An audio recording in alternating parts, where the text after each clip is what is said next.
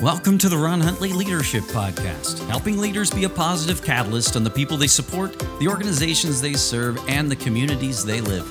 This podcast will make you think, laugh, and grit your teeth with new determination to make your parish or business a place of transformation, passion, and purpose.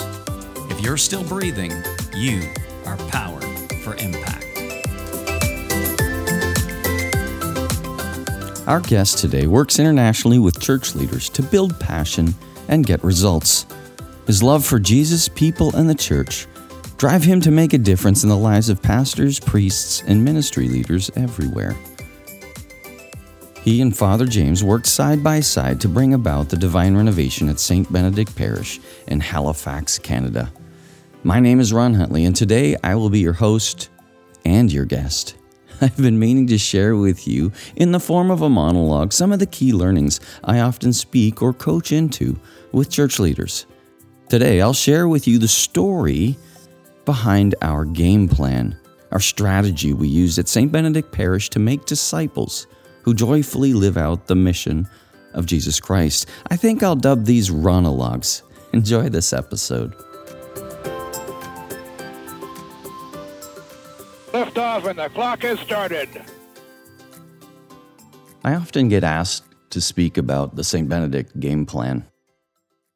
When people hear it, they get excited because it makes sense. And it helps them understand perhaps why some of the things they're trying to do in their church is not working. And it also gives them the motivation they need to begin to think about and think through creating a game plan for themselves. And I hope that's what happens as we speak today. At St. Benedict Parish, we were doing amazing things as Father James and I came together with other great leaders to bring about a transformation in that parish. You know, Father James and I are quite comfortable as apostolic evangelists in chaos. Creating chaos is exactly what we needed to do. We needed to break out of the mold of doing church in a way that didn't work. And so we believed strongly in the value of prioritizing evangelization. And Alpha's such a great tool to do that very thing, but not just bring people to an encounter of Jesus, but also to have them filled with the power of the Holy Spirit. And my friends, I'll tell you what, when you double down on bringing people to Jesus and having them filled with the Holy Spirit, you're going to create a holy chaos. And I would say Father James and I, not to overspeak for him, but are quite comfortable in that type of an environment. But to be honest with you, I think we were overdoing it. What was happening with our staff is they were growing in discouragement and frustration because of the way they were being led, or maybe more importantly, the way they weren't being led. And it was causing a problem for us. Yes, things looked great on the outside, but on the inside, not so great. And it was probably about year 4 when, in my full-time job as a pharmaceutical rep, my responsibilities continued to grow and my obligations were starting to shift, and it required more of my time. But the problem was, the church was requiring more of my time because of what was happening within the staff, but also because of the success of Alpha and Connect Groups. And it was then that I realized I'm becoming part of the problem because I can't spend the time that is needed. And it wasn't fair to people that I was working with or the mission that we had on our hearts. So I talked with Father James and shared with him that I thought it might be time for me to step away because of how well things were going and what was going to be required to get us to that next level. And he agreed. And it was tough because I loved what I was able to be a part of, and I loved the parish. I wasn't going anywhere as a parishioner and somebody who would participate and get involved, but I did need to step down in my part-time staff position and hire somebody full-time. Well, God had interesting plans because we found somebody who was amazing, did a far better job than I did at running Alpha. I agreed to stay on as a volunteer to take care of Connect Groups. But 3 weeks later, after a consultant came in and did some work with Father James and the staff, Father James called me and invited me to come back and work full-time in ministry. Now, I'd been feeling a call probably for the previous year to full-time ministry, but you know what? I didn't tell anyone. It scared the daylights out of me, and I had no intentions on telling anybody who would therefore try to convince me otherwise. And so that's how I kind of knew this was from God. A series of miracles happened to make that possible. And so as I stepped into full-time ministry, my role shifted from director of evangelization, which I dubbed the director of making people awesome, by far my favorite job title, and then I became the director of pastoral ministry, so supporting everyone on staff who was doing pastoral ministries or supporting other people who were doing pastoral ministries. And it was a great opportunity to serve in a different capacity and bring some of the values that I was implementing with Alpha team and Connect Group teams to other parts of the church. Well, as I came on full time, I found out that two of our staff members started working on a pathway to help people understand how to become disciples. And when I saw it, it scared me because it didn't ring true with what we had been doing up to that point, at least not completely. And I understood why they were trying to do it, but I said, this isn't what we're doing. And their frustration with me was significant. They said, we're tired of the chaos. We need to be able to see and show people where we're going as we're forming disciples. So if this isn't it, that's fine, but you better come up with something. And I love those two staff members, and they were right. This holy chaos had gone on far too long, and people were desiring and needing order on staff. And so I went to work with Tanya Rogerson, who was great at asking me difficult questions and not backing down when I was providing pushback and not being a very willing participant. And it took us months as we really began to sift through the busyness of our parish to get to the heart of what was actually working. Again, it was a difficult process. It wasn't a pursuit of intellect in terms of what we should do and here are the steps. It was more like an excavation of ancient artifacts. We were uncovering the beauty and the magic that was happening in our parish. And so it took a while. And I'm going to put on Twitter, Facebook, and Instagram the image of the St. Benedict game plan just in case you don't know what I'm talking about. So you can go to Twitter at Ron_Huntley or at Instagram at RMHunts, or you can search up Ron Huntley Facebook and I'll put that image up today. As I say that, I'm live right now from, I guess it won't be live when I put it to tape, will it? I'm recording this in St. John, Indiana, where I'm visiting one of the partner churches that I'm working with. The game plan became our strategy of how we form disciples who joyfully live out the mission of Jesus Christ. That was our purpose statement at St. Benedict Parish. The first icon is that of an arrow, and it's dubbed invitational. You know, right there, the very first icon is probably the number one issue that faces or plagues the Roman Catholic Church globally. We are not invitational. And when I say invitational, what I'm thinking is I want to have a church that has programming that you're proud of, that you know that if you brought a friend, whether they're Christian or non-Christian, Catholic or non-Catholic, if they're dealing with a particular issue and we have a program that will meet that issue, I want you to feel comfortable inviting your friends, which means the quality of what we provide better be good. It's not good enough just to be scraping by with quality because we all know and love each other because we're an insider club. If we're going to be invitational, the quality of what we do has to be something that we would be proud to invite people who don't belong to our church. And so if somebody has had a loss recently of a loved one and we have grief support, I want our parishioners to be able to invite them. If we have life's healing choices to help people with addictions and hang-ups, I want them to be able to invite outsiders, no matter what it is, whether it's children's ministry or something for families or marriages. I want you and parishioners to be able to be confident to invite them to what we do. The next icon is the Alpha logo. I want everyone to be invited to Alpha eventually. Why? Because Alpha does three things. It introduces people to Jesus Christ, to give them a powerful encounter of Jesus Christ. 2, it gives them an opportunity to be filled with the Holy Spirit. And 3, it helps people fall in love with each other. You can't go wrong with that, whether you've been going to church your whole life or you've never stepped foot in a church. To refresh your relationship with Jesus or to begin one for the very first time is foundational. Christians who aren't filled with the Holy Spirit aren't particularly useful. So I want people to be filled with the power of the Holy Spirit. It gives our life purpose and meaning and sends us on mission. And finally, what's a church if we don't develop authentic, loving friendships?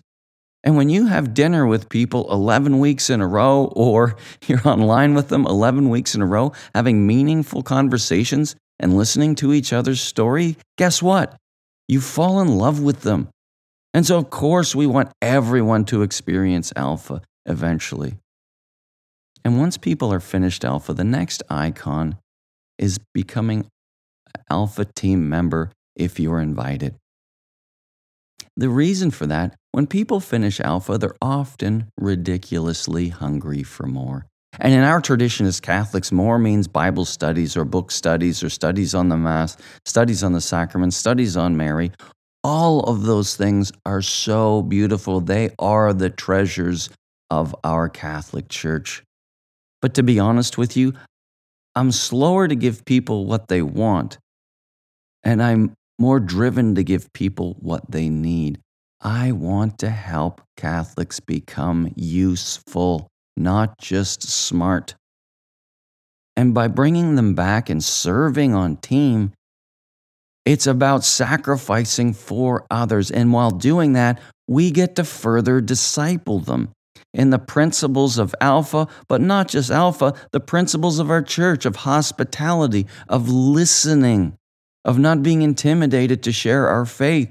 And people grow in that slowly over time through the Alpha leadership pipeline. And so few churches get that.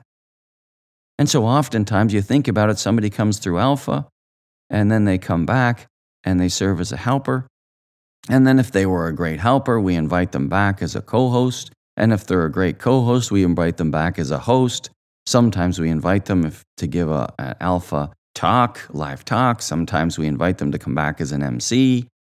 So there are so many roles that people could fill where we get to see, are they faithful, available, contagious, and teachable? And that term is in my book, Unlocking Your Parish. And it breaks down what we look for specifically in team members so we can create a great Alpha experience for people and develop the people that are entrusting themselves to us. The next icon is that of a Connect Group. Connect Groups are where Alpha alumni go to connect and grow. The primary purpose of a Connect Group is fellowship, but don't get me wrong, you're also being discipled. There's also worship happening. However, its primary purpose is creating authentic Christian relationships. It's like a small home group between 20 and 30 people that meet every second week in homes. It's an amazing experience of growing closer to friends who have also experienced Alpha, have been filled with the Holy Spirit, and long to be together with fellow Christians. It is a ton of fun. And the people who lead those Connect Groups become small P pastors. They're an extension of the priest's responsibility to ensure people are pastored. In most Catholic churches, there are more than 100, in which case a pastor can't be everyone's personal chaplain. We have to break out of that model of care. It's killing our priests, and the truth be known, if they're doing that, they're not leading. And so they need time to be able to be with their people, but they also need time to be with their key leaders to form them and grow them and multiply them so we can have a bigger impact as a church. And so Connect Groups are a lifesaver for priests, but also an unbelievable place to make your church feel more amazing by growing closer in relationships with as families to one another. The next icon is ministry. We believe that if you're not giving, you're not living. It's not what we want from you. It's what we want for you. And there's nothing like using your God-given gifts to build up the kingdom of God in communion with other people who are like-minded and share the same vision. I'm telling you, it gives your life purpose, meaning, and joy. It's in giving that we find joy, not devouring it and receiving as much as possible. And I find in so many churches, you have about 10 to 20% of people working their brains out, and 80 to 90% of the people just coming and consuming the sacraments and leaving. And if we're going to break that culture of ineffectiveness as church, we have to find great ways to do it. And the best way for us, we believe, to shepherd people's giftedness or steward people's giftedness in ministry is through Connect Group leaders. They're the ones who get to know their people in their Connect Group better than anyone else. And so when people are wondering what they should do, we say, talk to your Connect Group leaders. And we really invite Connect Group leaders to ensure everyone in their Connect Group is serving in ministry. Our hope and our goal that 100% of our parishioners will serve. And so that's ministry is very important to us. The next icon is discipleship groups. Discipleship groups are small groups, groups between 4 and 10 that have a very intentional beginning and a very intentional end. And it's often focused on growing in maturity in our faith. We have a responsibility as leaders to present people mature in the faith. And so many people's faith is borderline infantile, even though they've been going to the church their entire life. And so we want to break that pattern of apathy as it relates to growing in the richness and the fullness of our Roman Catholic faith. And there are so many Bible studies and book studies out there to facilitate great conversations. And so we invite people to start a discipleship group. And in fact, we ask everyone in the church to commit to at least one discipleship group a year, because we want them to be lifelong learners. And that's what disciples are. They're lifelong followers and learners of Jesus Christ. And so we want to make sure that that happens. The final icon is that of worship. I remember a good friend of mine who I worked with, Rob McDowell, is an ordained Wesleyan pastor. He worked with us at St. Benedict Parish. And one time he invited me to a meeting with other pastors from his tradition. And it was really fun. As we went there, he said to me, "Ron, I have to warn you, when we go there, everybody calls me the Catholic."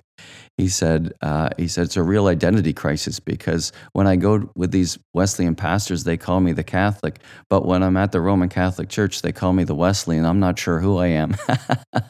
It was fun, as sure enough, as soon as we walked in, they're like, "Hey, the Catholics are here." And it was a wonderful meeting of leaders. But I was taken by one of the pastors was sharing that when he meets with his key people, he asks them 3 questions. And to be honest with you, all 3 questions were amazing, but one of them absolutely took me back. And therefore, I forget the other 2. But the one he did ask that really caught me off guard is he would ask his key people, "How are you doing with worship?" How would you answer that question? I don't even know what that meant. And so I stopped him and I asked him, "What do you mean by that?" Like, I wouldn't have the first clue how to answer your question, because I don't know what you're asking. And it was funny, because clearly we talked a different language as a Catholic and a Wesleyan. And so he had to think about what he meant by it, because it was so natural for him. And then after a moment of thinking, he said, "I guess what I'm asking them is, how are you doing with surrendering your life to Jesus on a regular basis?" Oh, man, isn't that a fantastic question? That changed the way I looked at Mass and other opportunities to worship. Because I thought to myself, isn't that exactly what we're trying to do, is help people go on surrendering their life to Jesus, to be docile to Jesus and the Holy Spirit and to God, so that they can live in holy communion with God, to live a life of purpose and meaning in communion with God daily, to hear His voice and to obey. And I just thought that was the coolest definition ever. And so when we think about worship, as Catholics, our minds always go to Sunday, doesn't it? as it should. The Eucharist is the source and summit of our faith. That's the highest form of prayer for us as Catholics. It's amazing. But I'm telling you, you have no idea how amazing it is when people have been living out those other icons. It brings the participation, the joy, and the passion alive. It becomes palpable, which makes people's Sunday experience unforgettable, because we're always seeking to transform lives every single Sunday. But what's really cool about it is that isn't our only worship experience. People worship at Connect Groups. They worship during Alpha. We worship as a staff. We have opportunities for work to worship as in our leadership summits with our key ministry leaders. We're always looking for ways to help people surrender to Jesus and to be filled with the Holy Spirit. And so that's our game plan. That's how we form disciples who joyfully live out the mission of Jesus Christ. You know, we put the word joyfully in there on purpose. There are few things less contagious than a chronically cranky Catholic. It's okay for us to have a bad day, but when a bad day turns into a bad week, that should be a red flag, because culture is created by what we reward and what we tolerate. And when we leave people in leadership long beyond their experience of joy, new Christians come into our church and they see chronically cranky people and they realize they don't want to get involved, because that says a lot about the leadership of our church. And so I just really encourage you as leaders to have the difficult conversations with people. And the truth is, if their joy is gone, care enough about them to ask how they're doing and what's going on. Maybe what you're noticing, and care for them. They might need a break. And if they need a break, give it to them. Or they might need to be prayed with, or they might need to have a real heart-to-heart conversation to rediscover their joy, to unburden themselves. But don't leave people who've lost their joy in leadership. Your church will not go anywhere over the long run unless you're leading with joy. And so I hope that today's monologue is useful for you. I hope you understand the heart behind why we put the game plan together and when we put it together. But let me share with you how we used it. Because we would often have leadership summits where we would gather all of our anybody that ran a ministry or led a ministry, we would have them come to our leadership summit 3 times a year and bring an apprentice, because we would want to show them how much we appreciate them. We would want to share with them what's happening so that they knew things before the rest of the church, because they're in leadership roles and we want them to hear things first. And then we would also pour vision into them, because it was important that people become vision carriers, that together, collectively, we all knew what was going on and why we were doing what we were doing and where it was going to take us. And finally, we'd also help them grow in their leadership skills, because we want to invest in our leaders. And what is so interesting about these leadership summits is I would often meet with some of these core leaders and their apprentice between summits, because we would only do that about 3 times a year. And when I'd get together with them, I'd ask them questions like, how did you come to faith? How did you get involved with this ministry? What do you get out of this ministry? When this ministry is firing on all cylinders, how are you helping others? If this ministry was going to be really successful in the long run, what's your dream? What would you need to do? And I would also ask, how are you struggling? How can I pray for you? By the time we were finished discussing all those questions, I became one of their vision carriers, which is exactly what I wanted to do as somebody who is responsible for pastoral ministries. I wanted to understand the people, to fall in love with them, and understand their ministry and why it's such an important part of our parish. And when that would happen, inevitably, one of the first things that people would say was a struggle for them is finding new volunteers. And if you're a church leader, you're going, yep, that's our church too. And so I would ask them, do you mind if I share with you some of the things that we're working on? And inevitably, if people feel truly listened to and heard, they're more than happy to listen to you. And so then I would share with them the game plan. And I would also share with them where they fit into the game plan. And it was always in the ministry icon. And I would let them know that I understand you're struggling with volunteers. And that's why I'm going to ask you to mobilize the people in your ministry to be more invitational, so that we can get more people to Alpha, to experience Jesus, to be filled with the Holy Spirit, and to fall in love with other people in our church. Because that's how our church grows.